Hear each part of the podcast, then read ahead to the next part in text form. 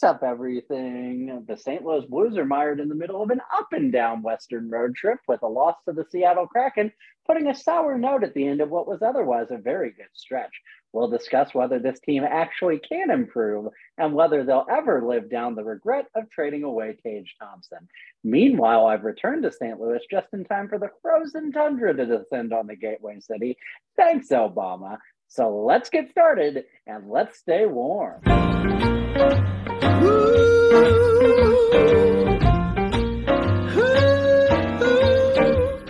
I really can't stay. But baby, it's cold outside. I've got to go away. But baby, it's cold outside. This evening has been, Been hoping that so you drop in. very nice. I'll hold your they're just like My ice. mother will start to worry. Beautiful, what's your My hurry? father will be pacing the floor. Listen to that fireplace so really, I roar. better scurry. Beautiful, please don't scurry. Well, maybe just a half a drink more. Put some records on while the I neighbors pour. might think. Baby, it's bad out there. Say what's in that drink? Welcome back, everyone. Welcome to the Two Guys One Cup podcast, a very festive Two Guys One Cup podcast, a very cold Two Guys One Cup podcast. It is minus two in the ice planet Hoth as we record this right now. I am in the United States. I, I'm always in the United States. Where did that come from? Sometimes. I am in Missouri uh, for the You're- Christmas you're- holiday. You're further into the United States. You've That's come back to the heartland. That's right. I came just in time for all this excellent snow and just just massively cold temperatures. You know, I think that's a there's a part deal. of there's a part of me that thinks like cold is cold, you know? Mhm. I'm like, okay, I've been at it's I, I've been at 15 degrees. That's basically the same as like minus 100, right? And then Right. I step outside in this, and I'm like, I would die if I like. I would actually die if I stood out here for more than you know 15 minutes or whatever. Like, Oh, I- yeah. it would be very unsafe for me. Uh, man, it is brutal out there. But you know, People people live in this stuff uh, in parts of the world all the time. And it's literally unbelievable. I don't know how, but ah, they do it, and I'm glad we don't have to do it. The weather should improve, even like pretty pretty quickly, at least in terms of like the horrible temperatures, I believe. Right. Um, and then you know, Hey, at least we'll have a white Christmas though. I don't that's pretty rare in St. Louis, I feel like. That's true. It is pretty rare. Yeah, I don't know how many I've had. Um, see, by Saturday, it's already supposed to be a balmy 19 degrees. So, you know, that's almost reasonable, honestly, That's at right. that point. um, so, yeah, uh, glad everyone out there. Hope everyone out there is safe. Hope you didn't have to go anywhere or do any driving today. Hope you've been smart and all that fun stuff. Uh, Oh, it was but- a it was a a uh, freaking circus at Walmart last night. We had to stop Walmart for just a moment, and I was like, "Oh boy, yeah, this is- done that. this is your normal Walmart crowd cranked up to hundred. Walmart, normal Walmart plus Christmas Walmart plus Apocalypse Walmart. I like sure was I like seeing last minute like Christmas gifts people are buying where they're just like, this Mhm. is like a sock for a dog, but it's for my secretary. So here you go. she has a dog, so what are you gonna do? I'm like, oh, this one, and it's like a Mandalorian themed one. Interesting. like just like, but it's one Yeah. sock. I'm like, man, you can get anything here. I got people, some of my friends in Flor- Florida that are bitching online because uh, it's actually like below freezing there. Um, and by below freezing, I mean uh, technically right now it's 53 degrees, but it, ha- it is supposed to get down as low as 25 tonight. Ooh. Oh, I was like, and with a wind chill, perhaps. Yeah, probably. Um, and then by the time I get back next week, it'll be 75 again. So, you know. Uh but yeah, man, this is this is as brutal as it gets. Um things that aren't as brutal as they get are the blues, though. They they've been better than they Oh. were, winning two of the games of the last three on this road trip into the West, and uh, the three that we have to talk about today. We haven't really gone through games the same way as we used to this season. Um, and I don't know if that's a trend you want to continue or not. I've kind of enjoyed it. I think that people can watch the play by play if they want to watch the play by play. However, um, you know, we got uh, Barbashev goal in the first period against the Flames, and then a Jordan Kyrou goal in the second. Buchnevich shot and another Kyrou goal. Kyrou pretty hot week.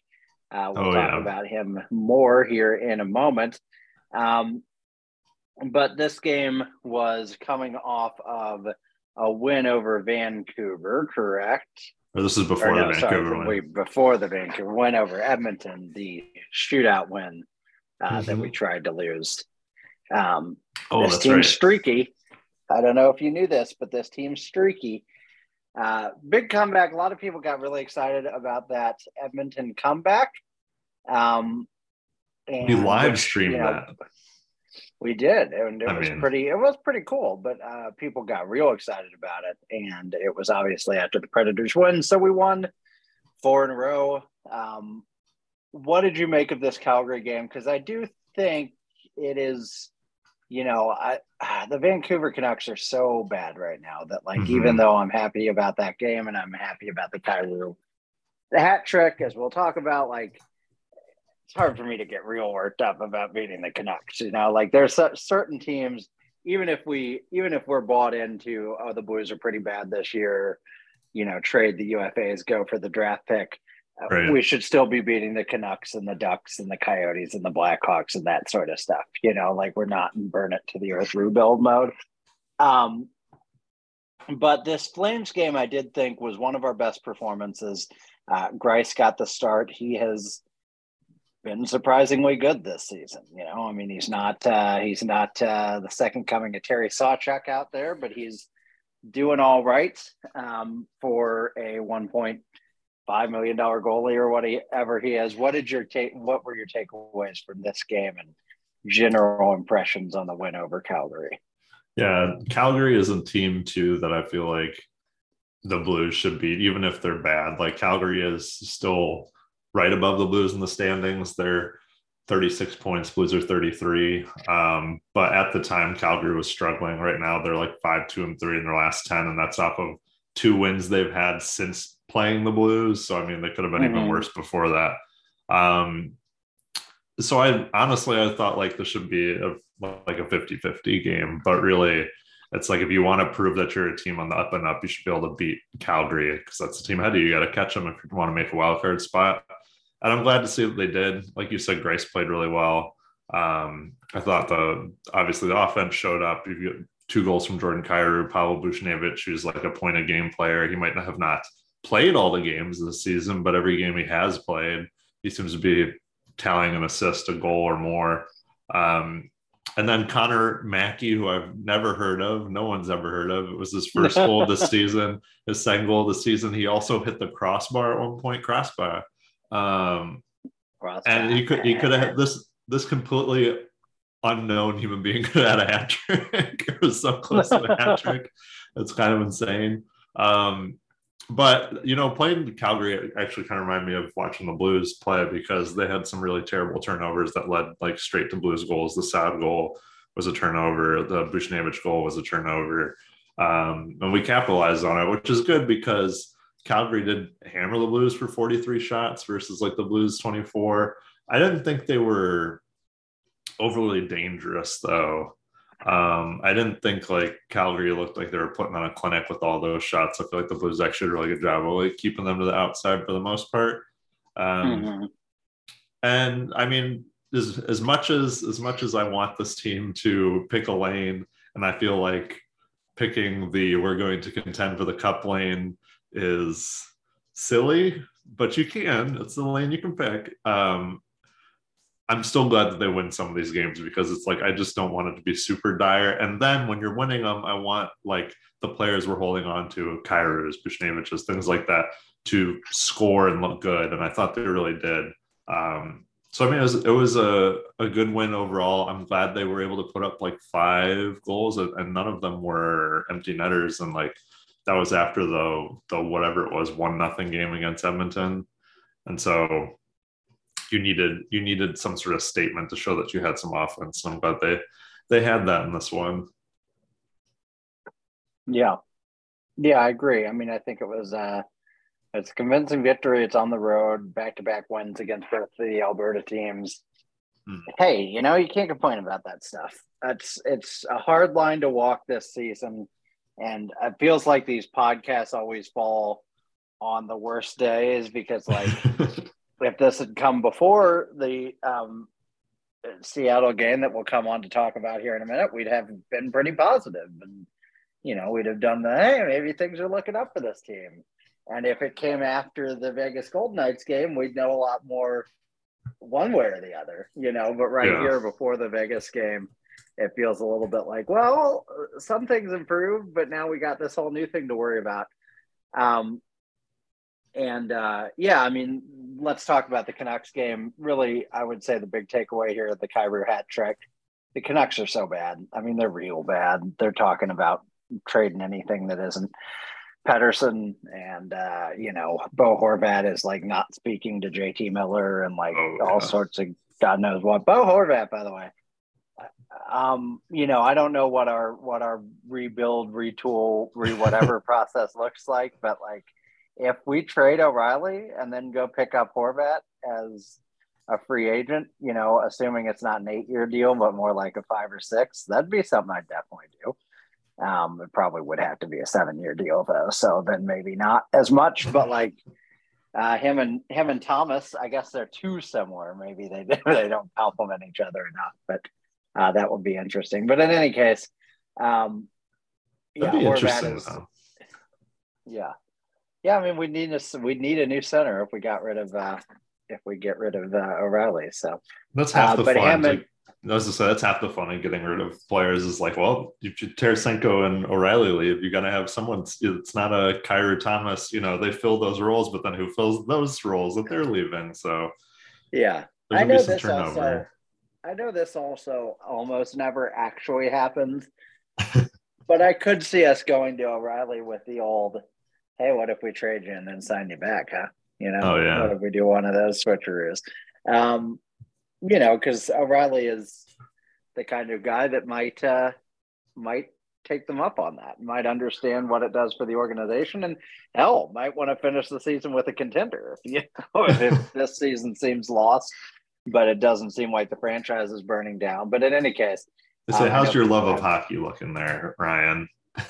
on, Yeah, on exactly. what scale have you lost your love of on a hockey? scale of Buffalo to Barbados, what's your love of hockey right now? Um, Kyrou, though, you know, with 16 goals now, obviously he misses the um, Seattle game, which is worrisome, but we'll come on to talk about that. Jordan Kyrou is a superstar.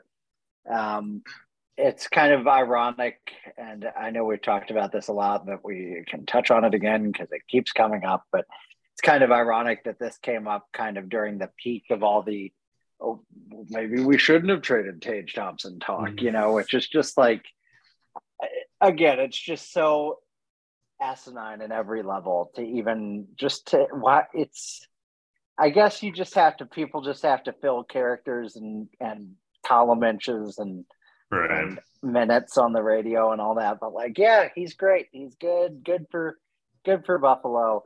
His underlyings are still god awful, and he we won a freaking Stanley Cup. You know, so like I don't I don't get that whole argument, but it was kind of cool to see Kyrou um, literally immediately be like, "Hey, I'm also here," and you know has the potential, I think, to be every bit as good as Tage Thompson if he's not already kind of there. Definitely faster. Definitely Yeah, smaller. definitely. Um, I was gonna say- both of those things. Yeah.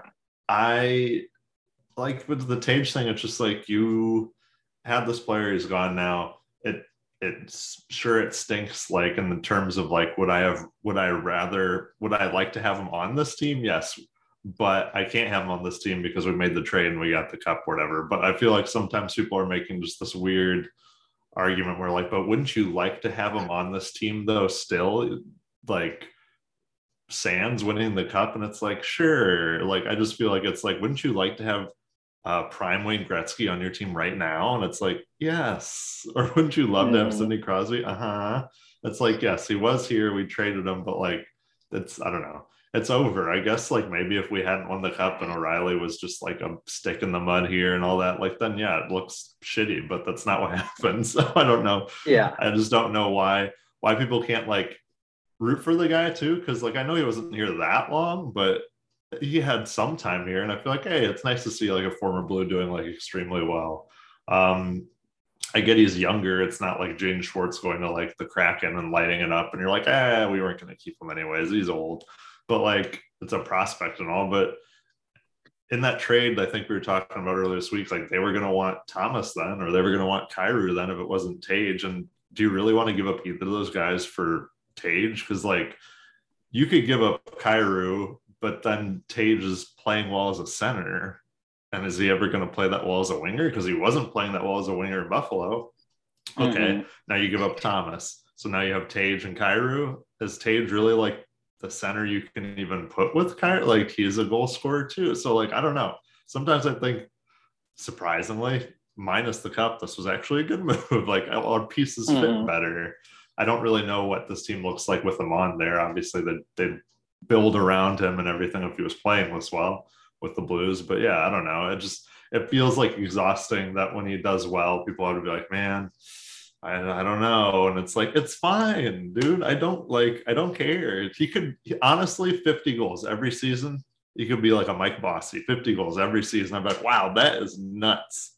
That is crazy. And I don't care. Like, that's fine. That's awesome. Good. I don't, I just don't Yeah. understand. I'm just like, it's fine it's okay. Like if he goes on here, you know, the only thing that makes us any different, and even then it's not true, is like if he wins, yeah, he wins like freaking two, three cups there, and then I'd still be like, yeah, but if we we Which, the way, got us a cup, Yeah, he it's not about us versus to, the Buffalo Sabres. With all due respect to the Sabres, he's as good as he's been. They still haven't improved none. So like, I I- that's exactly Yeah, it though. You look at that team and you're like, I know it's not you're tra- you're not trading the teams, but in a sense, it's like, would you rather what we have now, or in the history of all that, or would you rather be the Buffalo Sabres with Tage like lighting up? It's like, I'll take this, please. yeah, We've already had 50 goal scorers and stuff. I think that's a big difference too. I feel like I feel like older fans online don't care as much. I feel like younger fans like, oh, I love Tage. I loved when we drafted him. He's a young guy. He's got he's got a swagger and all that stuff. And it's like, hey, granted, I was younger, but it's like we've seen Brett Hull score 50 plus goals a season. We've seen, you know, Pierre Turgeon and and um, who am I thinking of? Pavol Demitra, and we've yeah, and we've seen Al MacInnis Right. and Keith Tkachuk and we've Chris Chris Pronger. Pronger win a Hart and a Norris in the same season, and and the President's Trophy, and still come nowhere near uh, uh, Stanley Cup. You know, Yeah. so like, It's like we've had all that don't know. success and he never won it. So like it's not like you traded away a 50 goal scorer. It's like we've never ever had a good player before. And it's like, yes, we, we have. It's okay. We, now we got the cup. You checked all your boxes. yeah, and I like. I'm not angry. also- I'm not angry. maybe uh, yeah maybe we're beating a dead horse at this point but i'm going to continue to beat it because i also don't like i don't even really buy into the oh well see now it's not a fleecing thing and people said it was a fleecing because it's not i'm like we got handed an immediate stanley cup Mhm. only because of the guy we got not like like compared to the Brett Hull trade like they got rick Wal- rick wamsley and rob ramage is that right for that Mhm. in I that think deal so. and um, we're we're we're young Blues fans. Forgive us if I got this wrong, but I'll look it up. Um, but um, and those were pieces that they then went on to win the cup with the following season. Um, Rob Ramage and Rick Wamsley. Look at me. Uh, but you can't point to that cup win the following season and be like, "This is the reason, the only reason the Flames won the cup this year." The Blues can with Ryan O'Reilly. They definitely can. The Blues don't even make the playoffs that season without Ryan O'Reilly. And then it took five years for Tage Thompson to develop. And then he still hasn't made them relevant now that he's playing at star level. And listen, maybe he does. and maybe maybe that makes it a great trade for the for the for the uh sabres but the weird like well everybody was idiots when they said it was a fleecing no they weren't because we got a cup and for three years tage thompson looked like a nobody. Mhm. and there was no reason i know there are people out there that want to say well we knew it all along. No you didn't. No you did not. Yeah. you may have seen something in a training camp or something that you thought was like oh pretty impressive but nobody was sitting here during the 2019-20 season saying i still think tage thompson's going to be one of the league's premier scorers. Like oh, uh, you're full of shit. No you weren't saying that. Nobody was Right. saying that. Nobody on earth was saying that. So it is what it is. Be happy for him. We can move on. But jordan Kyrou is very good. Robert thomas is very good. Klim Kostin didn't pan out. Um, but you know, I wouldn't trade. I certainly wouldn't trade Robert Thomas for uh, Tage Thompson, and I'm not even sure I'd trade Jordan Kyrou for Tage Thompson. Um, and uh, you know, I'm I'm happy with the pieces we have, so we can move on, I suppose. Um, yeah, that Vancouver uh, win. I'm just not. There's not that much that I can take from that because Vancouver's really bad. They had the jersey thrown on the ice at the end of it. How many have Um, they had now this season? I feel like this is so definitely many. not the first. This is probably Even like so, Cor- the fourth or go ahead. fifth. Sorry. Oh no. Yeah. Even so, Corsi For was 50 50. The Canucks had more of the high danger chances and expected goals. And listen, you know, we got some PowerPoint goals. That is a big part of that. Um, you can say all you want about, oh, well, the advanced metrics mean nothing. That's still concerning to me. We're getting outplayed pretty significantly by the Canucks five on five. But hey, it say, is what they- it is. They looked good for parts of the game in the offensive zone. Like I definitely remember thinking, Uh-huh. like, ah, they could they The have Canucks, you mean? yeah, they have players that can score still, and it's like, okay, this is this is a little dangerous. But then when we were in their zone, they looked freaking terrible. And like in the neutral zone, I think that's the easiest I've ever seen the Blues skate the neutral zone all season long. It was like there were no problems whatsoever. Um, like you Yeah. said, two power play goals um, in this game. Jordan Kyrou's first career hat trick in the NHL, uh, which I which makes sense, I guess. He's still kind of early in his career, but I still thought somewhere in there he already got one. That Um, does make sense, but I, I, you know, we love John Kelly here, but I don't know if you heard the call. He was like, Jordan Kyrou finally has a hat trick. Oh I'm like, yeah, he's not like 34, bro. it's not like Jay McClement's first hat trick. Do you remember where you were when Jay McClement scored his first hat trick? Because I do. I remember it very distinctly. I do remember it happening. Yeah, I remember. I don't remember where it was. I mean, I was on college campus somewhere, but it was just so funny because it was so. I think there were like two shorthanded goals, or I mean, it was that, that would make sense. or a shorty and an empty netter or something like against all human That probability. is uh that's embarrassing. That's embarrassing for the other team. Like honestly. I'm gonna find it. You keep talking. I'm gonna find it. trick. Oh, gotta he's tell me. it too. October 30th, 2010. First Against career who? hat trick against the Atlanta Thrashers, baby. Oh, and that's when they moved. They moved the next season because of that They're embarrassment. like this is this is the it's over. denouement of our existence. The fucking uh, owner said says- hot dog, and he sold the team. That's right. Uh, October 30th, Blues, uh, Thrashers. Let's see. All right, hockey reference. Here's the box score. Um, what was the score? Jay overall? McClement, uh, four to three. It was nail biter. Wow. Jay McClement assisted by Matt D'Agostini and Alex Steen. Mm-hmm. Uh, 11:58 into the game. Uh, none of these. Wait, hold on. Let me check. Let me check. Uh, none of them were shorthanded. None of them were on the empty net. So my apologies to Jay McClement. Uh, Jay McClement assisted again by Matt D'Agostini and Alex Steen in the third period, the game tying goal at that point. Was And this a assisted by- apparently, and then assisted by Alex Pietrangelo and Nathan Oystrick to tie the game. Excuse me, late in the third, he tied the game. It went to a shootout. TJ Oshie and Brad Boyes were successful on Mhm. Ondrej Pavelec. Rich Peverley and Alexander Burmistrov were unsuccessful against Jaroslav Halak, and we won the game.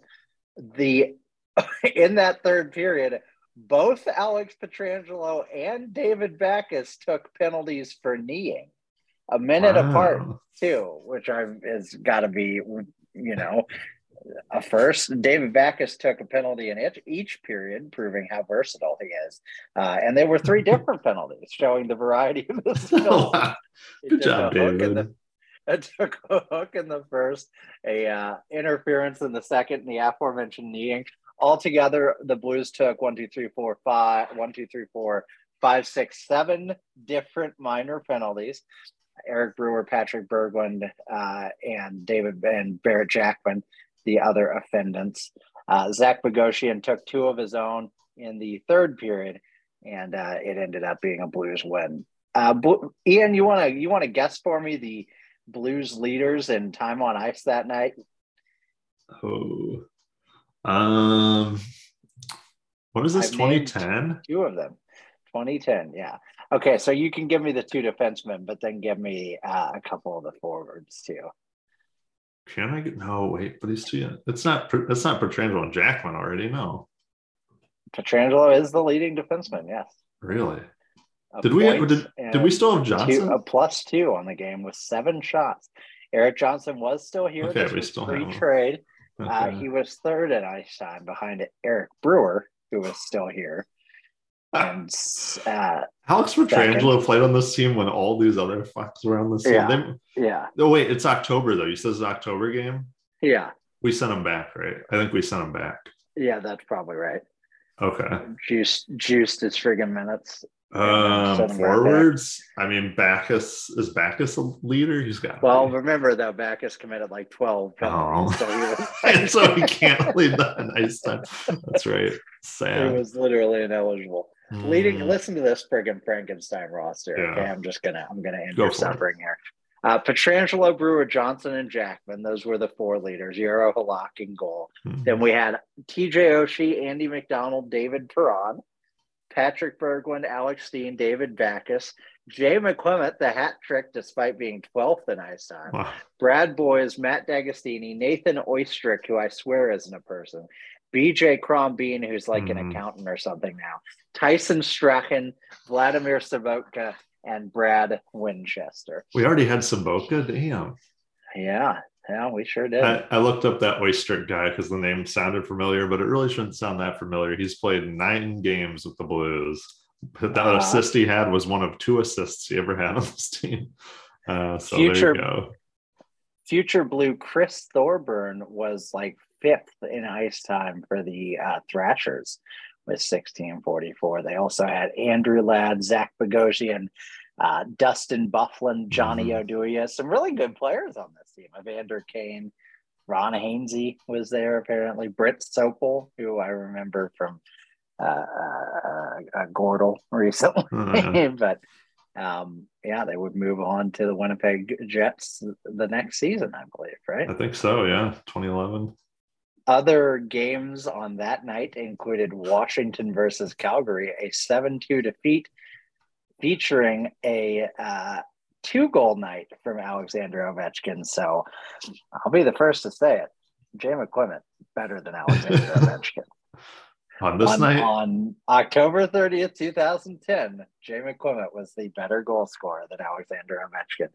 Uh, and uh, by the way, the Calgary Flames went out to a two goal lead and then surrendered seven unanswered goals in the first and second period to lose seven to two. So, um, man, I could, I could probably name almost everybody on that Capitals team because that was uh, our our friend, more my friend than your friend, but you've met him several times. Jordan and I, hmm, when we were in freshmen and freshmen in college, took the oh, I think the 09 010 Capitals, so the year before this, as like our team in franchise mode and just managed them together. It was so much fun. um, but man, it was it was a good time to play with young Ovechkin on uh, Shell. oh dang, As good as it gets. a little water. Uh, so anyway, there's your time capsule game. We should do that more often. That was fun.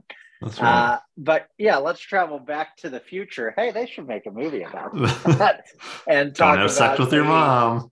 That's right. Uh, and talk about a team that did not exist in 2010 or 2020 for that matter, the Seattle Kraken. They've been good this season. They got the win over us despite having really struggled in the build up to this. Ryan Donato with the opening goal, Carson Soucy, Daniel Sprong. Man, talk about a friggin' Frankenstein team. Oh, yeah. Jared McCann and uh, Brandon Tanev with his laser eyes and and the um, far away stare. Uh, Jaden Schwartz with maybe his first point against his old team. Uh, Vince Dunn also on that goal. I didn't notice that that was done to Schwartz to Tanev, but you know, glad that they got to take the dagger. in. it's like dangerous. Colton Parayko with a goal assisted by Brown and Toropchenko, both of Brown and Toropchenko's first assists and uh, Parayko's second goal. Uh, you know, pretty thorough beating here on the hand of the on the side of the Kraken. Um, and uh, we were without Kyrou. We played was it? Uh, it wasn't a back to back, right? It was one day before. Yeah, Um, this was or this was yeah yeah yeah. You're right. Um, Or wait, but, no, this was know- this was back to back. JK, Vancouver and this were back to back. Okay, so you know maybe it's just tired, um, and a Western Yeah. road trip, and Kyrou wasn't there. But what did you see that worried you beyond that? I mean, that was a very non-committal. Yeah, Yeah, I mean that's what I wanted to give them. I'm like, you're tired. You're not not every game is you being super shitty. Like sometimes our team's gonna win, but uh, that excuse aside, like they didn't have like a forecheck. I don't know if they were just again tired and that's why they're slow and they could never get in on the forecheck at all all game, but it just did not exist. Um, and I honestly, if we hadn't of if we hadn't if we don't don't have the game coming up tomorrow against Vegas, I would have thought this was the sleepwalk into the Christmas break. You know, just like eh, we're the end of the end of our road trip here, and it's our last game before break, so we'll just kind of phone this one in. But they have one more against Vegas tomorrow, so not to Was- mention that this team has forfeited its right to sleepwalking. yeah, I don't think you have the runway to fucking do that. I don't think you're like, yeah, you know what? They, they don't all matter. Well, yeah, you said that from you said that from game four onward. like, um, I don't think that works. Yeah, like I mean, it was pretty thorough. Like I thought Nick Leddy had a really shitty game defensively. Like I thought the whole team had a pretty bad game defensively, but there's a few gaffes he had that I was oh, like, I oh saw boy. someone say Nick Leddy looked amazing, so they were being sarcastic. Uh, I mean, I I think he had like a direct turnover in one of these goals. Must like, have been. No, I mean, like it must have been. It must. Um, sure it was. I'm trying to remember which one it was. Maybe the Jared McCann one. That one was a really shitty Greiss goal. Like he's kind of he's turned to the side. He doesn't really ever get quite squared away and get back, and it just leaks right through him. And it's like, oh boy. Um, I mean, the Blues looked pretty good in the third, and I think the biggest issue here was actually coaching because Parayko scores five minutes later, Buchnevich scores, and then they actually look like they're pressing for a while, and then with like freaking what is it like over four minutes left in the period Berube pulls the goalie and i get it you're down two goals you need to score two goals gotta get It's never gotta get worked. those though. goals It's not going to work. yeah i'm like why would you do it so early they're buzzing and like i think he did it like when possession was not established completely at least. And it's like and then it's right out it's just right out of the zone in the back of the net and it's like i get we're already losing. I get this didn't like make us lose but i'm like you didn't really give them the best chance especially because they actually looked like they were they were starting to put um, their foot on the gas a little bit there but too little too late. Um, yeah i mean it is what it is. It's the first time the kraken have beat the blues i think um, I think I saw a stat the Blues are like it said they were like five and zero against the Kraken so far, and I was like, we've played five games against the Seattle Kraken already. Um, but yeah, they I mean they look good. This they look like they can actually score, which is a lot different from last season, that's for sure. Uh, like you said, they're kind of into a Frankenstein team. Every time someone scores aside from McCann and Tanev, I'm like Donato, Susie, Sprong. I've heard of all of these people. I've not heard of any of them on this team specifically. Mhm. Um, but yeah, I mean they're they're they're a fun team to watch. I hope they keep it up so they can be in the playoffs and we can see if they can make you know a rivalry out of Los Angeles or Vegas or wherever they get. But Blues, not so great. Buchnevich, um, with his point, with his goal, with his one goal, one point becomes Mhm. the sixth fastest player in Blues history to score 100 points for the team.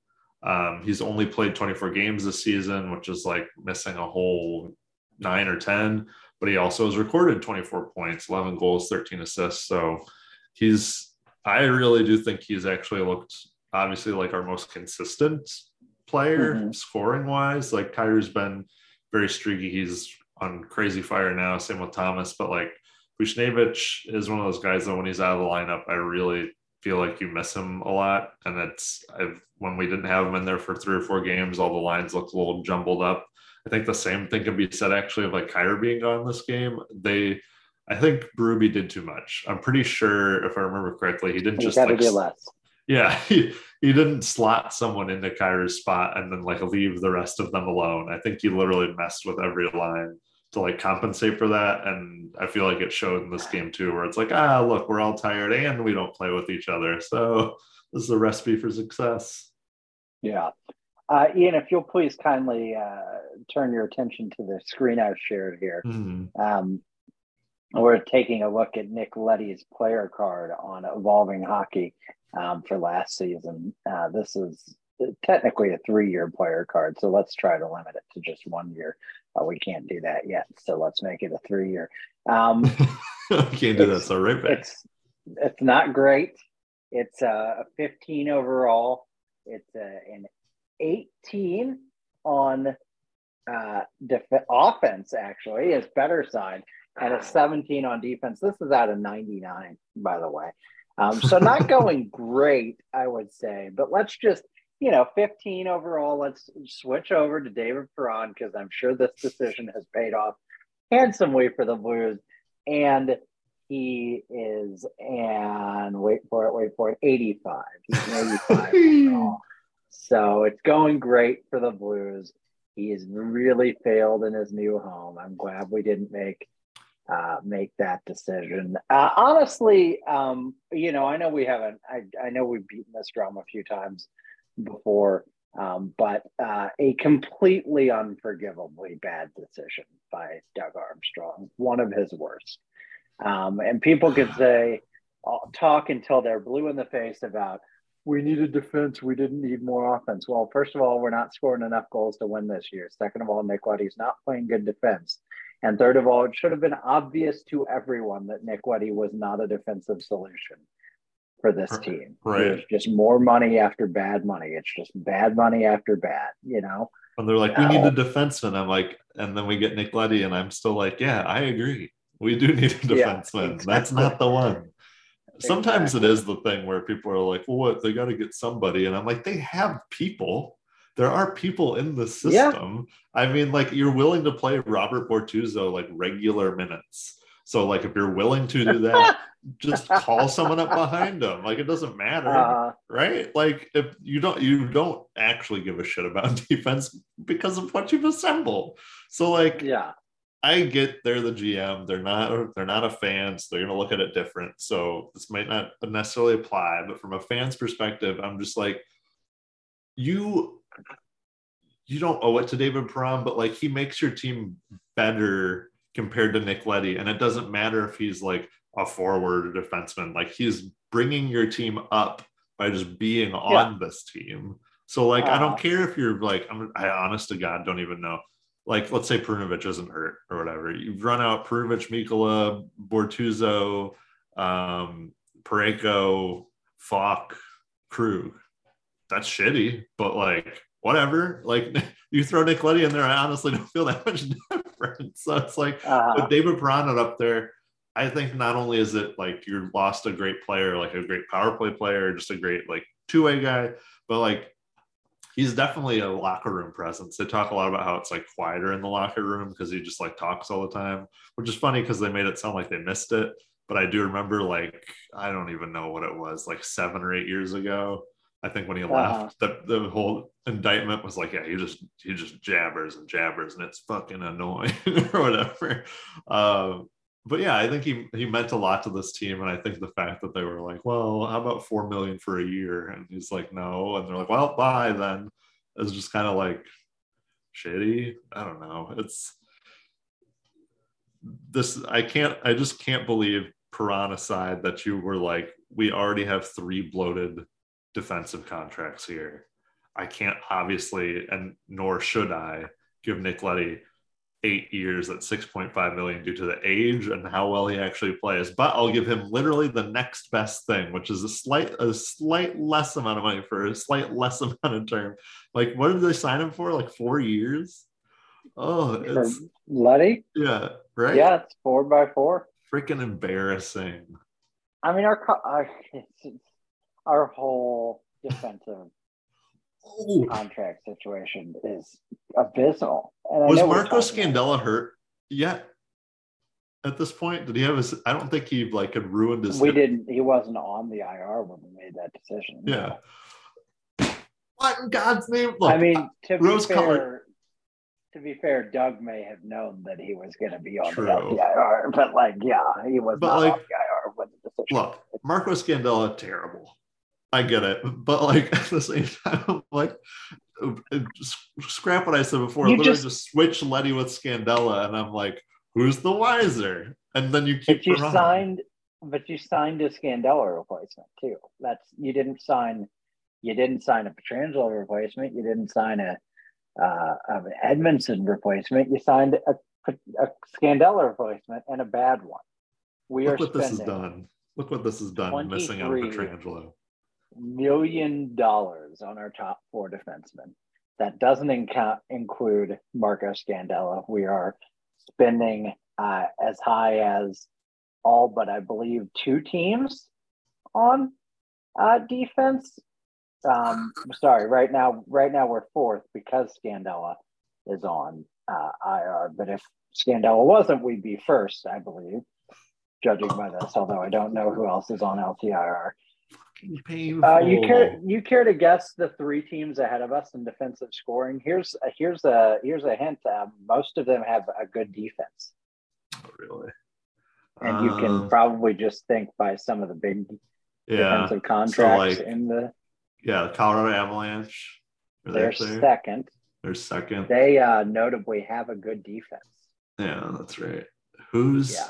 But see, the problem is there's some really highly. And now I'm like going through all the high paid defensemen, but some of those ones are on bad It's not teams. Carlson. It's he, they're right below us, and uh, Pietrangelo is a little bit below them. So Yeah. I'll just go ahead and tell you, unless you Tell want to me. keep guessing. No, no, no. The other two are the Boston Boston Bruins, Oh, notably McAvoy. good defense. Uh, McAvoy and um, Hampus Lindholm Oh, yeah, also yeah, yeah. making a good chunk of change. Brandon Carlo, uh, Matt Grzelcyk. But guess what? They're paying Brandon Carlo and Matt Grzelcyk together what we're paying like uh, Nick, one of our top three and change. And I'd take I'd trade any of our defensemen for either any of those guys, one for one, Oh, no yeah. questions asked. Um, and then the uh, Nashville Predators, who you know not good this season, but Roman Josi's pretty good, and Ryan McDonagh's there, um, and you know they're they're probably more similar than to us than those other two teams, but I would still swap our defense one for one with the Predators right now. So Oh yeah. um, speaking of the defense, uh, D- D- D- D- D- Jeremy Ru- Rutherford wrote an article. I believe this is JR, right? Yeah. Um, and he had a section called Dare to Have Faith in the Defense. And he said, When I talked to Berube on Sunday, he was complimentary of how the Blues had played in their own zone lately. He felt the forwards were getting back and doing their job, and the defensemen were tougher in front of their own net. The recent numbers bore that out. In their four game win streak, the Blues allowed a total of six goals Nashville zero, Edmonton three, Calgary two, and Vancouver one. And just four of those six goals came at even strength. I doubt many of you dared to have faith in the defense, but if you did, that evaporated in Seattle on Tuesday. At the end of the second period, the Kraken led four to nothing on 26 shots, including two breakaways, and the Blues had 10 defensive zone turnovers. It didn't get any better in the third. You might make a small case about the Blues' recent schedule, which has seen them play four games in the last six days and six in the last 10, which included three sets of back to back games.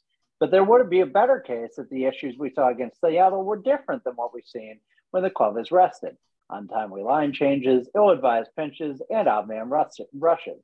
It was another night of the Blues allowing four goals plus in a game, which happened Tuesday for the 17th time in the 32 games this season, and three goals in a period, which happened for the 13th time. Ooh.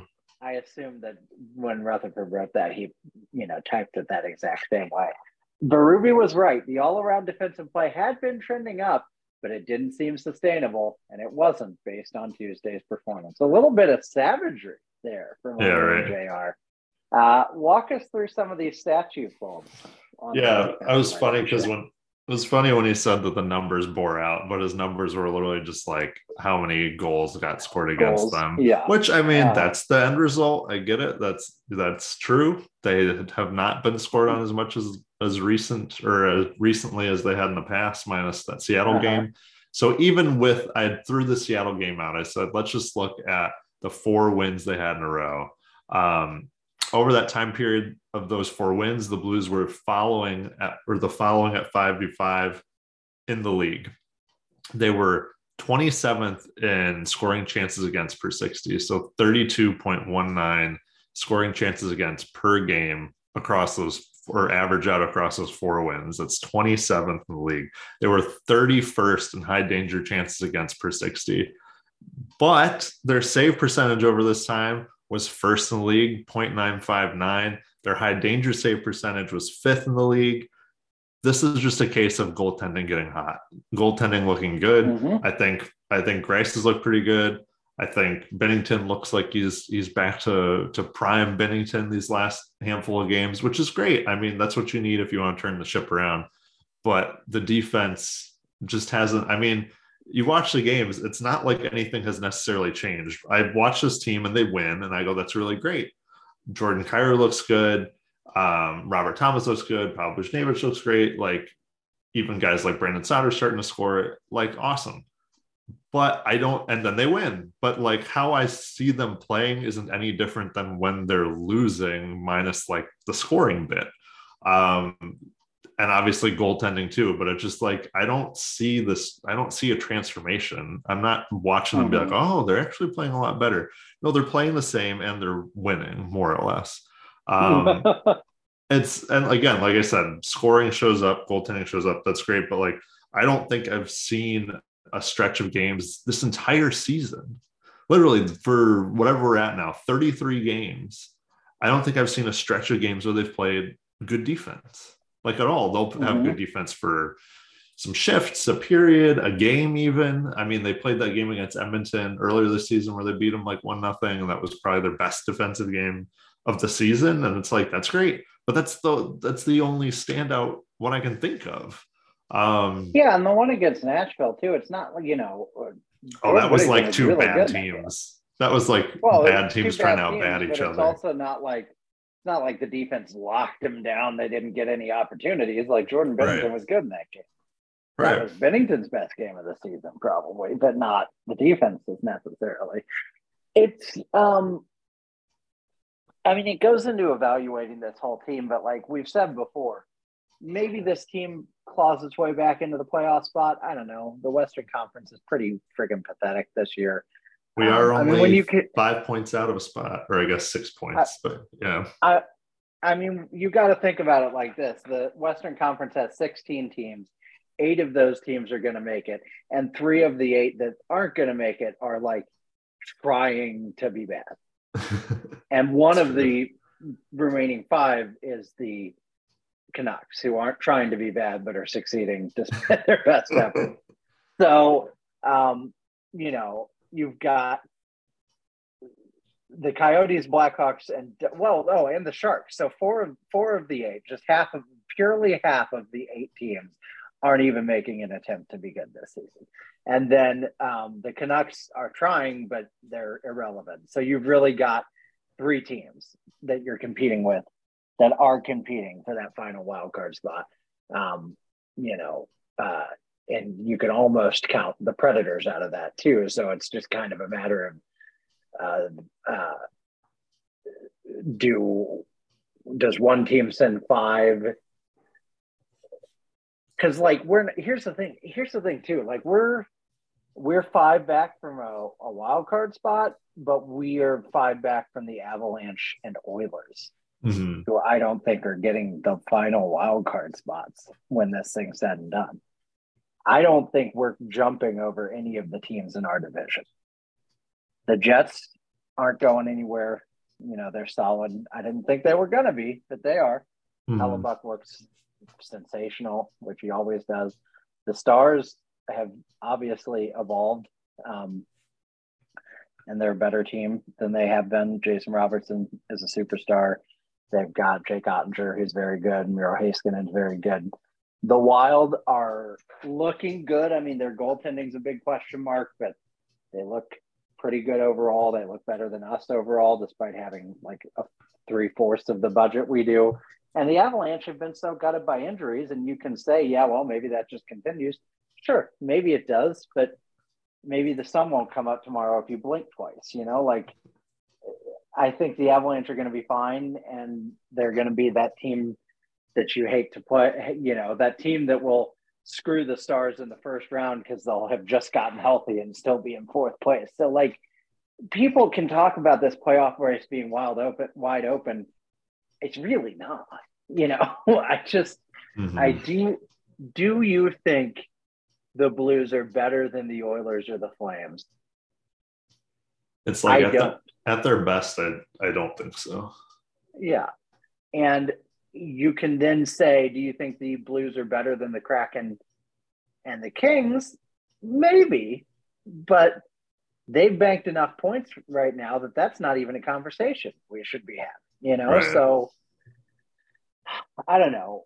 I didn't realize we're like But- only one point up on Nashville, but they have like two games in hand. So it's like we could literally just be, you know, in a matter of days, just right above or just above Chicago, Anaheim, Arizona, San Jose, Vancouver, all teams that like suck. That's the suck, Yeah. the suckage line. Um, I mean, we're five, we're literally, literally right now a 500 team, and I feel like that's what this team is and that's what's so frustrating it's just again it's like if you're going to be good be good. I don't think that's in the cards but like at least make it enjoyable and fun and what have you. It can be like last season. Maybe you knock a team off in the first round. Good times. Um, but you're more likely should be sucking and trying to trade your ufas at the deadline and and trying to go for a, a re whatever you want to call it. But they're just but but they're too good. God damn it. There's Jordan Kyrou and Robert Thomas are too good. It's like I, I just it's frustrating to be 500. It's so frustrating. As much as it would be boring and a whole different conversation for this podcast if we were freaking Chicago or Anaheim, where it's like, yes, you're excited that you get a rebuild and you're going for draft picks and who knows, you know, fun, shiny new things coming down the road, but you have to live through that season. That's a slog and all that stuff. There's, they still got to play like 50 plus games of that. It's like, might as well just have the draft now if you're Chicago, because you're like, please, I don't want to do this 50 more times. Having Yeah. said all that, I'd rather this team pick that direction so we could at least be like, okay, got it. Let's evaluate what we have. Let's, it's, it's just, I don't know if it's more entertaining, but it gives a, us a direction. Whereas, like right now, it just feels like every week they're like, win a few, lost one at the end, lost a few, win one at the end. And I'm like, okay, all right. And then you just have to suffer people being like, ah, they can put it together. And it's like, no, no, they cannot. They're a 500 team. They they have put Yeah. it together. They've created a 500 team. like, And bringing it back to the defense, then I mean that's where the that's where the rubber really meets the road because if our defense wasn't so bad and so contractually bad on top of being just bad bad then you could very easily say oh this is just like uh 17 18 or 18 19 like we're not a bad team. We just need a few tweaks. We need a little bit of a reload and we'll be good in a year or Mhm. two. We'll be fine. Get a couple young kids from a good draft um, and try to go out and make something happen. But our our contracts on defense are so bad, and I know. I mean, I know there are those articles that say, "Well, Colton Parayko would have buyers if we were looking to sell." Then friggin' sell Doug. I mean, if that's true, friggin' sell him. I'm sorry, like you have to, you have to you have to get rid of at least one of those three big defensive contracts to have a shot at rebuilding this team Mhm. quickly. You know, like you just do because they're only going to get worse. Those that defense is only going to get worse. We have four more years after this of Faulk and Krug. You know, Faulk is relatively fine of those three, but I think it's gotten to the point where we're like almost forgetting that he's not very good. You know, like as a as a defenseman at least. Oh like, yeah. you know he's we've we've we're we're so focused on how bad the other guys are and and to be fair last season justin faulk rocked you know i mean he was great last season this season he's definitely come back down to earth in a big way defensively um and uh you know i think it shows in his metrics pretty substantially uh but um, He's like 32. You know what I mean? Like he's 30 Yeah. years old for, and you have him for four more years. Like, I don't Yeah, know. That- and that's he's- the problem. All these guys are 30. You've got your youngest defenseman is Niko Mikkola. He's freaking 26. He's not like I'm not saying 26 is old by any means, but it's that's not by any means like a young prospect in the NHL anymore. Mhm. Um, it's a it's a full age player that some people would say, well, he's actually getting near the end of his prime, you know, like uh and he's gone next season if we don't keep him. And you know, we probably shouldn't. We probably shouldn't pay him three million dollars to stay on this defense. You know, Calle Rosen has been great this season. Um, We're not even playing that dude. yeah, you're not even playing him regularly, and he's been great. Scott Perunovich, God only knows if he'll ever be healthy or anything again. I'm, you know, honestly, I I don't wish ill on Marco Scandella, but if he's just a career LTIR guy now, hunky dory, perfect, fantastic. Um, but uh, Tanner Dickinson is on this team, huh? Huh? Are you fucking with me right now? I We think it's a signed. Tanner Dickinson? Huh? Isn't that guy we drafted? I thought we drafted that guy. No, you're thinking of somebody else. This is. Oh wait, maybe. Huh? I think you're thinking of somebody else. Uh, maybe I am. Why is he on the season opening IR? Oh, he's only 20. You're right. Okay. I'm thinking of somebody else. There is a Probably. Dickinson though. You're thinking of somebody. Yeah, Jason Dickinson. That's who it is. I'm thinking of Jason Oh. Dickinson. Speaking of which, you know there was a. Justin Falk like F A L K that used to play in the NHL for a while. Uh huh. Always Yeah, threw me. Only, only him- because I look it up every once in a while. Yeah, I looked him up on. Hockey Reference. Then it showed his Twitter handle. I clicked on that. It says general manager slash head coach of the Winkler Flyers in the MJ MJHL. Cool. Like very interesting. rock, rock on, man. Sick, bro. Um, one other thing, we can come back to the Blues if we have more to say, but uh, another thing on the list uh, is uh, the 84 game season. This was apparently tossed around at the um, GM meetings, and uh, they talked about a play in round as well. Uh, I have yet to hear a hockey fan that does not kind of hate these concepts. Well, except down goes Brown. He's all good with the play in round. Oh, we don't need like I love hockey, and we don't fucking need more hockey, man. We got 82. I mean, the the Blues have played less than half a season, and it feels like we've been talking about them for a fucking eternity. no, that's not. I was like, that's the hardest part. I'm like, they're 500 for 50 Like, more just- games. distinctly less than half a season, too. Like 33. Yeah. Only only barely played a third of the season. And I love hockey and I live and breathe hockey. You don't need more regular season hockey, for, for God's sake. You need less of that, if anything. Like I saw somebody say, if you want to make it an 80 game season, then put two playing games, great, do that. Mhm. But don't give us more hockey. And that's certainly where I feel. How do you feel? Oh yeah, the playing around thing I'm okay with if they go to a shorter season. And I'm like, yeah, give these guys a chance to like move on. Also, the playing round, people I see making arguments are like, what is it? Do you include playing round and playoff stats? They didn't do that you know, in the COVID year or the COVID interrupted year, what are we to do? Dude, that was a one off. They didn't know what the, the frick to do. If they go and do a play, a quote unquote play in round um, every season, it's just the playoffs. It's just 12 teams get a bye.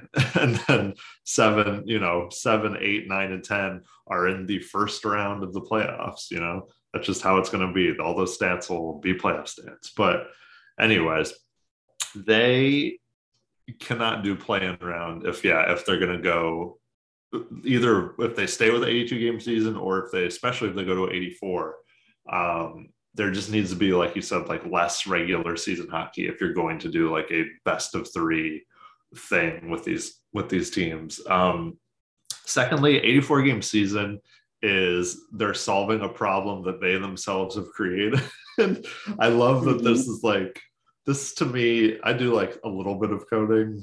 I'm not like some giant code master, but this to me is like when Oh, people he's the write, code master, baby.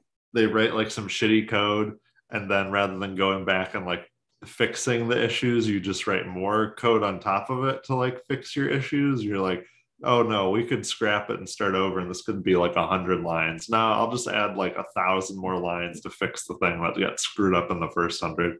It's like, okay, you have an 84 game, you have an 82 game season, you're doing 84 games because apparently because people are pissed that like you're only playing some teams in your division like three times. Apparently, like the Oilers and the Flames have already played all their games this season. They only play three against each other. Their their thing's already over. I get that. That's annoying.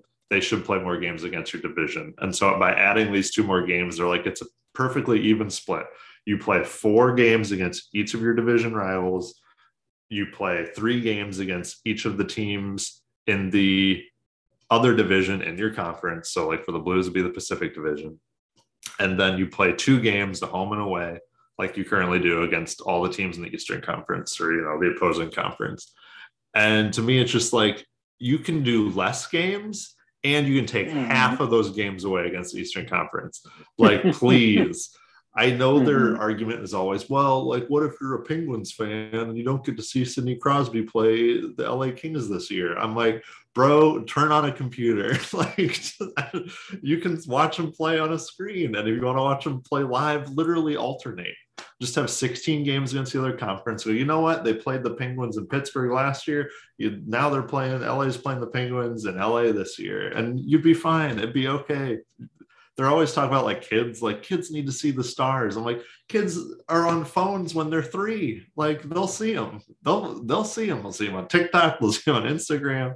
They'll live chat with them from from the space station like uh, freaking wormholes and mars and what have you. Look it's fine. It's okay. I just don't understand why you have to play the other conf- the other conference twice for each team. Like personally, whenever like the Blues are playing, the Senators again, I'm like, I don't give a shit. I don't care. There's a reason they they put those games in ticket packages that like Mhm. are the cheaper tickets because they're like, that's not in my conference, so I don't care. Like, especially on the other side of things, right? If you're in the Eastern Conference, none of the it's so East Coast bias. They give two shits when Anaheim shows up, but don't care like at least if you're from the west coast you're like hey it's the new york rangers. Hey it's the toronto maple leafs or whatever. But like just i don't understand. I don't understand why you just don't cut half of those. And then give those 16 games like you could literally give them exclusively to your division. You could make it five times you play the blackhawks or whatever. And honestly if you're going to try and do this whole thing in the playoffs where they're like, oh, it's all about division rivalries, and that's why we have the playoffs set up the way that we do. We really want you to like always have to play your own division, like, like the first two rounds. So you're really pissed at each other. Like, how about just give me five games against the Jets throughout the season? And then, like, man, I hate the effing Jets. And then when we play them, there's your rivalry. And then flip side, totally other thing. I'm just going to rant they should go to the one through eight thing in the playoffs. Like, why are we doing this Yes. division shit? Like, I enjoyed playing the Kings in the playoffs. Uh, it was fun. It was different. You played the Sharks sometimes in the first round. Whoa, crazy! Like, and again, for for everyone that's always complaining, it would also be better because the first team, first seed team, gets the easiest opponent or whatever. And then when when the freaking Kings beat the Canucks or whoever they did in 2012, it's like a it's like a real upset. It's like oh shit, here comes some dumpster team and they just beat the President's Trophy team. This is like a this is a big deal. I mean, not beating the Yeah. President's Trophy team, it always happens, but like, you know, it's it just seems more interesting. To me, they really need to do start hockey in October, very beginning of October. The end of the regular season needs to be like mid-March. Honestly, maybe the end of March, so you don't whatever with March Madness. But like you could have the Stanley Cup needs to be handed out before June. Like just condense this thing a little bit. The, but they never will because less games is less advertising, which is less dollars. So it's like I'm honestly surprised that it's Yeah. taken them our whatever 12 plus years of watching this team uh to even increase it from 82 games. I'm surprised we're not at 100 yet. Like just like more, more, more, more, more. Uh, there you go. Yeah, it's been quite a something, honestly. This uh this this um sparkling water has lots of sugar in it. I'm on a sugar high now. Sugar high, exactly. Uh, Ian, speaking of things that are high, I don't, that's not a transition anything. I included something at the bottom of this uh, document that I wanted you to see. I, I sometimes vainly Oh. just search search uh, Oh, boy. eBay for for cards of different kinds. Uh, this is a PA, PSA 10 Umbreon VMAX that sold just a few minutes ago for $720, which is absurd. Uh, although I, I paid more for that for a card, but card, but it was Auston Matthews's young gun. Okay, so it was a real thing. It didn't wasn't just some shiny Pokemon. It's not some But, uh, fake drawn Japanese mod. That's right. That's right. But I mostly wanted to share this because this card art's friggin' sick. Oh yeah. I would not pay uh, five hundred or seven hundred dollars for a Pokemon card, but if I did, it might be this one because it's got a giant purple outlined Umbreon reaching for the moon, climbing off the tallest tower at Hogwarts. Although I'm sure it's not actually Hogwarts, but it's definitely Hogwarts. That's probably um, Nevermore. That's probably Nevermore. Oh my God, have you watched? You watched? Yeah, it? I've watched it all. I finished You it. were supposed to tell me all of your thoughts, Ian. You texted me for like one night. One night. um, should we talk about uh, Wednesday then for Yeah, uh, has- before we sign off? Yeah. Hold on. Give the people if you haven't watched Oh, Wednesday, right. you can log out now. Merry Christmas, Happy Holidays. Give them their chance to leave. If you haven't watched Wednesday, though, get with the fucking program. You have time to watch it before Christmas. And if you don't watch it before Christmas, you're getting coal. So, um, not uh, not uh, coal in your stocking. NHL defenseman Ian, Cole. oh, although he did bad stuff, right? So maybe not Ian Cole. but, uh, allegedly. Allegedly. Would you like an Uh, alleged criminal in your stocking? uh, but uh, give us your uh, Wednesday thought on this Thursday afternoon. It was it was very good. I enjoyed that show a lot more That's than I got. I enjoyed it a lot more than I thought I was going to. For something that is the second most streamed like English language show on Netflix, like only behind like this last Stranger Things season. Uh, I was like, I gotta watch this then. I gotta see what the hype is. And it was very good. It was very I've never seen Riverdale at all, but I feel Uh-huh. like this is Riverdale, but with the Addams family sort of thing, you know. Um, where they they took they took some characters they put a little a, not even like a full twist a little twist on them and uh i think it turned out it turned out really well sometimes i forgot that i was watching a show that was probably targeted more towards like teenagers probably because i'd be like man she's got like five love interests already that was only in the first episode but like i guess we're in spoilers whatever that kid Yeah. the the kid that initially dies seemed like he was into her Oh, for a yeah. second. I'm like, you've met three boys in one. But then he's but then she's then he's fucking killing her trying to. Yeah, but she's probably into that though. You know, well, that's that's, her- true. that's her does shtick. she does like stabbing. Um, That's true. I- not a not a probably the coldest take because everyone's already had this take. But uh, what's her name? Jenna Ortega, fantastic. uh the real it girl of late 2022. Gonna be Yeah, gonna be in. Remember that name because she's gonna be in like 20 things, and you're gonna get real tired of her, and then she's gonna disappear, and then she's gonna be in some art stuff later on, and she'll have a fine career. I found some. I found some random Disney show that That's she was in. Like, painfully accurate. What you just said. oh yeah, It makes Uh, me almost sad for her. I found some Disney show she was in from like four or five years ago. That's Ian's like been straight stalking Jenna. That's right. That's right. Several weeks. well, it said I looked. I looked her up because I was Well, like, oh, stalking I wanted to see what I- what I- throw out. I need "Have I seen you in anything before?" And it said that she was in this Disney Channel show. And then I looked that Disney Channel show up, and this girl, her character is in a family that has like seven kids, and she's the middle one. You know, so it's all about being the middle kid and forgotten or whatever. And in this like one minute intro I watched on YouTube, she says something like, "My older siblings are like, they're the they're the early days in the week or whatever. They're the ones that are important and and paid attention to. And my younger siblings, they're the they're the later days in the week. They're always fun and what everyone's looking forward to. And she's like, I think that just leaves me with being Wednesday. And I was like, I'm like, oh, I bet it did. I bet it does. You I bet she sent that dumb in. She sent that in her audition. They're like, oh, she's ready. She's chosen.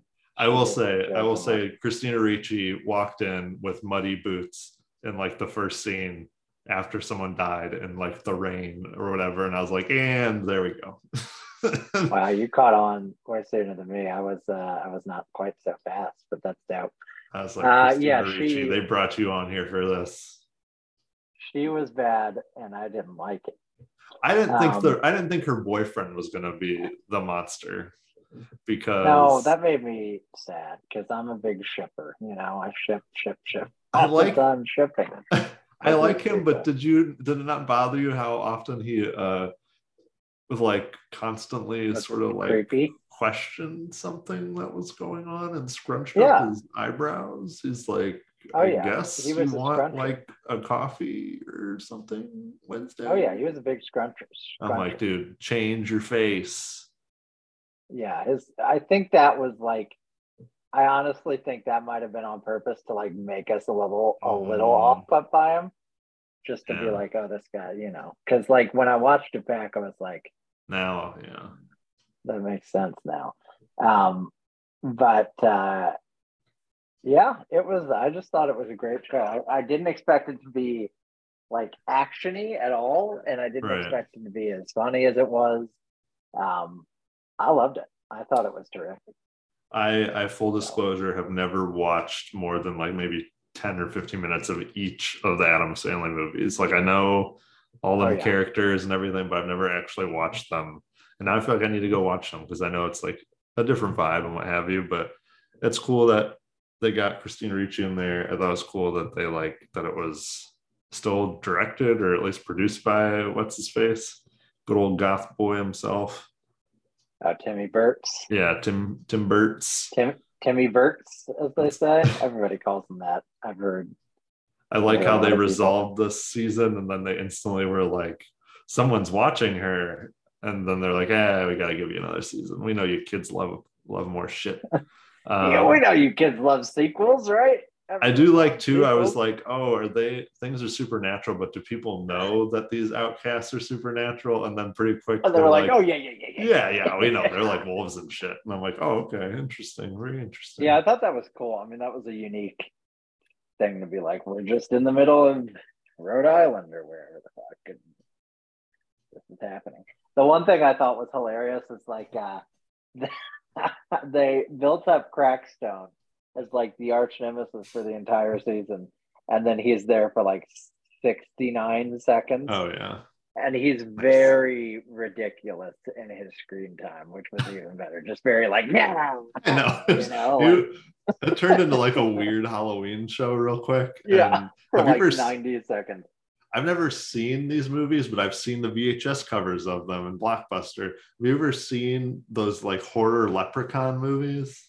Uh huh. That's mean, I exact when he showed up. I'm like, they fucking got this leprechaun dude in here. Yeah, that's exactly what. also, he's like lighting right. shit on fire and has a magic staff, and he's like, "You freaks!" And I'm like, "What, bro? Come on now. Hold on a sec. Hold up." I don't yeah, know. there was just. uh I feel I- like that was almost lazy how he was utilized, but like I don't want to be like too mean to the show, but it was just like so much effort to get there. They they sped. I will admit that at the end they kind of sped up real quick. They're like, once you figured it out, we gotta end this sucker. We gotta end this quick.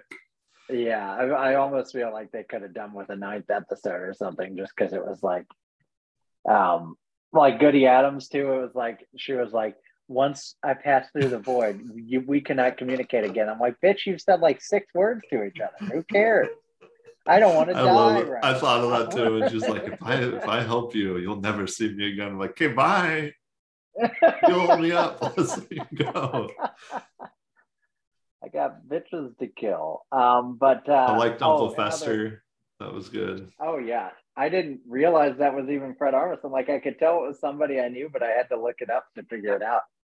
Um, Was he- also, I thought Enid was just an absolute star. Oh, yeah. I don't know who that actress is, but so good. Such a good like um, foil to Wednesday, and uh, yeah, she just rocked. And when she finally wolfed out, I was like, "This is it. This is the moment I've been waiting for." Um, and uh, what's her name? Bianca. Also, you know, Oh yeah. really, really pulled it off at the end there. I thought she was a, a real evil bitch the whole time, but you know, she wasn't. So Yeah, I thought like everyone in there did really did a really good job. Like even the the principal, I can't remember that name, Gwendoline Gwendoline Christie. I think Uh-huh. the yeah. She did a really good job. she's Sad they killed her. I was like, oh, Yeah, she t- finally did something good, and then they killed her immediately. That was another one that felt very rushed. Like, oh, cool, they pulled this. They pulled one over on Christina Ricci, and now, oh, she's dead. She's, She's dead. already. She's dead. that's they killed her Um, off because she was like, I'm not signing on for a season two. You know what's funny is that Hyde really looks like the Tyler guy too. When you like, because of like the bug eyes and all that Hmm. sort of stuff, like it's his features on the face of it, but like you wouldn't have necessarily told been able to see that until you kind of saw that it was him. Mhm. Yeah, it's like how much is Uh, he is he transforming? I also like how fully psychotic Wednesday went, like in the final episode, with like the full on torture of that guy, and it's like, all right, Oh yeah, you know, maybe maybe pull it back a little bit, you know. I did like that because it was starting to it was starting to get, and I get it. Like I said, I understand it's a what audience this is for and everything, but like it was starting to get a little like, oh, she's gonna she had she kissed somebody and blah blah. I'm like, is this really Wednesday Addams? Is this what her character would do? But I'm like, I guess in this interpretation, sure. But then at the end, yeah, when she's going full torture, and then even when for like um Christina Ricci's character, she like curb stomped. She's like, Mm. turn away, b boy. And then she curb stomped this girl. I mean, you know, cut to black, but I was like, what did you do? Did you kill her? Is she dead? I hope so. It was dope. I also like uh, on on uh, the Addams Family Wiki, which of course exists under Tyler Galpin. It uh, has his birthday, which I don't know how we know that, but it also says uh, occupation barista, and then in parentheses formerly. I'm like, we don't know that he was fired in the weather. That's Man. right. to be fair, all we know is that he was being taken away in chains. But you know, um, I hope there are more hides to fight next time, and more monsters, and more stalkers, and everything else. It's gonna be dope. I'm excited. I'm Greatest show ever. I would say. I would say very conservatively, and uh, you know, I Oh. was I just thought it was good. no shows barred. Best show. That's fine. Exactly. Um, so yeah, watch Wednesday if you haven't. If you've listened to all this, well, you're an idiot. just kidding. you dummy. kidding. I I also don't care about spoilers. So, you know. Uh welcome to the club. Oh, Ian, before we go, I I meant to ask you this right out of the gate. But um before we go, I have a very important question for you. And Hmm. we will end on this. This is the most important question I can ask you. When you put socks and shoes on your feet, Oh no. do you go sock, sock, shoe, shoe, or sock, shoe, sock, shoe? I feel like we're probably on the same page, but I don't want I don't want to go too strong yet until I figure out I do both my socks, then the shoes. Thank you. Thank God. I, I just found out that this other category of freaks exists. And, and I know the show we just talked about. Taught the one lesson it taught was to not call people freaks and outcasts. But those people were freaks and outcasts. These people should be locked up. Uh, oh, that's the other. Who's, Oh, that's doing, who's out here doing sock shoe sock shoe? so for If a moment. sock shoe sock shoe person. Don't listen to this podcast. we don't want you. Who for a split second you're wearing a full a fully clothed foot and the other one is bare. Not clothed at all. Yes, correct. Nothing correct. upon it. That's so that's gross. That's terrible. I don't like that. I I don't- don't. I don't like that. I don't get it. That's not for me. Um, okay, so well, thank you for answering that correctly. I'm very pleased. I appreciate you. You're a great friend. It is Christmas. We'll see each other soon. We're both in St. Louis, but That's right. ain't nobody leaving the fucking house tonight. we just recorded over the air. Honestly, I I don't didn't think bring my seen anyone microphone. Driving around recently, like at all. I think No, everyone's no, just no. inside. Ain't nobody out there. It's death. It's whacked out. Only the death. Um, that's right. But uh, yeah, thanks everybody for listening. If you made it this far, and uh, Merry Christmas. You know, happy Yeah, holidays. Merry Christmas. Enjoy your time with your family. We will talk next week sometime, and uh, we'll uh, see you all soon. See you. When the sun goes down and the moon comes up,